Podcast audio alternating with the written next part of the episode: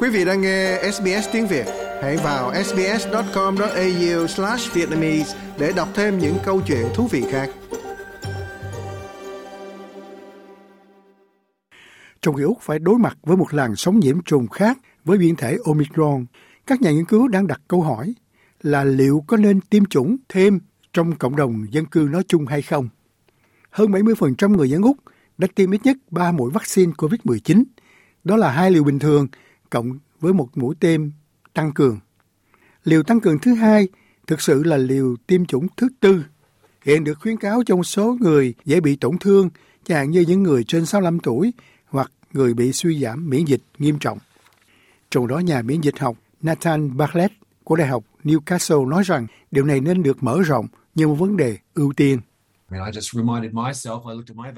Tôi chỉ nhắc nhở bản thân khi nhìn vào chứng chỉ tiêm chủng lúc nhận được liều tiêm chủng thứ ba, đó là tháng 12 năm 2021.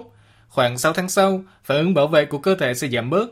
Vì vậy, tôi quan ngại về sự miễn dịch giảm dần, rồi các vụ bùng phát gia tăng, các biến thể mới và Covid dài hạn.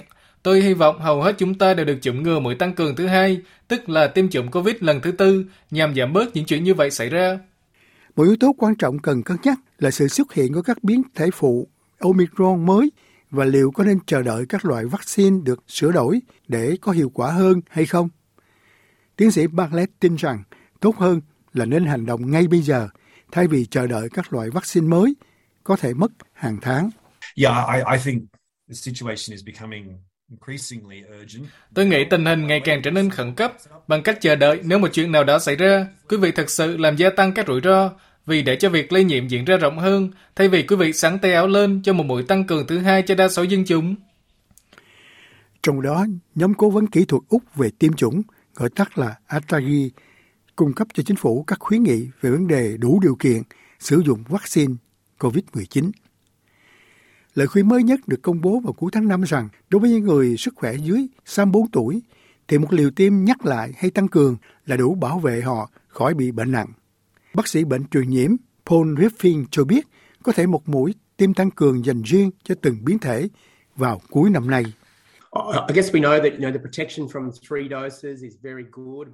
Việc bảo vệ từ ba liều tiêm chủng rất tốt, thế nhưng nó sẽ không bảo vệ cho mọi người cả đời được.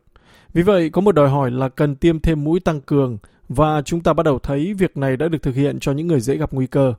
Chúng ta hiện thấy virus này biến chuyển rất nhanh chóng và biến thể mới đặt ra một thách thức khác cho chúng ta. Tôi đã dự trù là chúng ta có thể bắt đầu sử dụng một loại chủng đặc biệt cho biến thể, có thể vào cuối năm này. Đối với trẻ em Úc trong độ tuổi từ 6 tháng đến 5 tuổi, có thể sẽ sớm đủ điều kiện để tiêm liều COVID-19 đầu tiên. Cơ quan quản lý ở Hoa Kỳ đã phê duyệt hai loại vaccine dành cho trẻ nhỏ do các công ty dược phẩm Pfizer và Moderna sản xuất. Trong đó nhà nghiên cứu sức khỏe cộng đồng là bà Jane Foley cho biết có khả năng chỉ là vấn đề thời gian trước khi làm điều tương tự.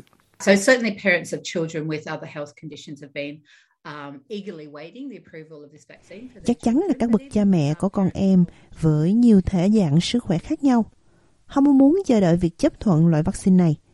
Thế nhưng ngay cả các bậc cha mẹ có con cái khỏe mạnh. Lời khuyên là nếu và khi nào vaccine được chấp thuận sử dụng tại Úc, họ nên xem xét việc đưa con em của mình khỏe mạnh đến chủng ngừa nữa. Để biết hồi tuần qua, Tổng trưởng Y tế Liên bang Mark Butler cảnh báo rằng nước Úc chuẩn bị trong làn sóng với biến thể Omicron khác càng quét qua nước này. Cuối tuần qua, Úc đã ghi nhận cái chết thứ 10.000 của coronavirus. Trung bình có khoảng 40 người chết vì virus mỗi ngày. Đồng thời, Úc cũng đã tiếp tục nới lỏng hơn nữa một số hạn chế và yêu cầu đối với COVID-19.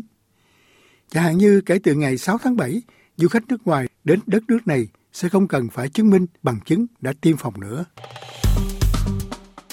Like, share, comment. Hãy đồng hành cùng SBS tiếng Việt trên Facebook.